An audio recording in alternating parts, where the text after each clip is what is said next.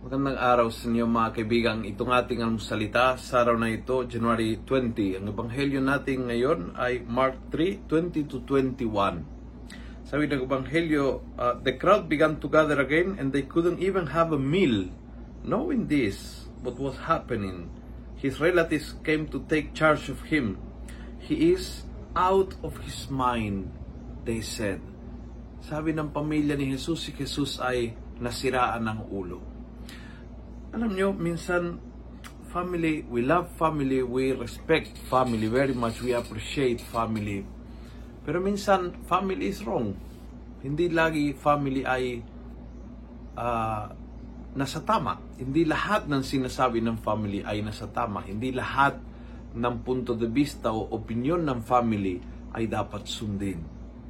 Kapag mayroon kang conflict between yung gusto ng iyong pamilya at ang gusto ng Diyos, ang tatahakin na aayon sa iyong pamilya o ang tatahakin na landas na aayon sa gusto ng Diyos, kung kahit ko pipiliin mo lagi ang gusto ng Diyos.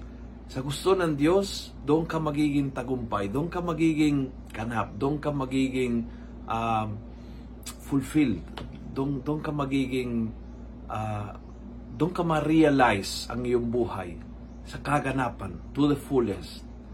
Sa gusto ng iyong pamilya, pwedeng makamali.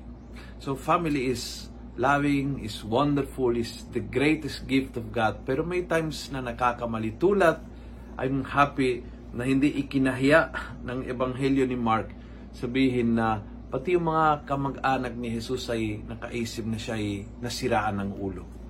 Minsan, ang family is, uh, we have to deal with them pero laging ang kalooban ng Diyos ang pinaka paiiraling ng ating buhay. At yun ay maging bukal ng realization, kaganapan, uh, fulfillment in our life.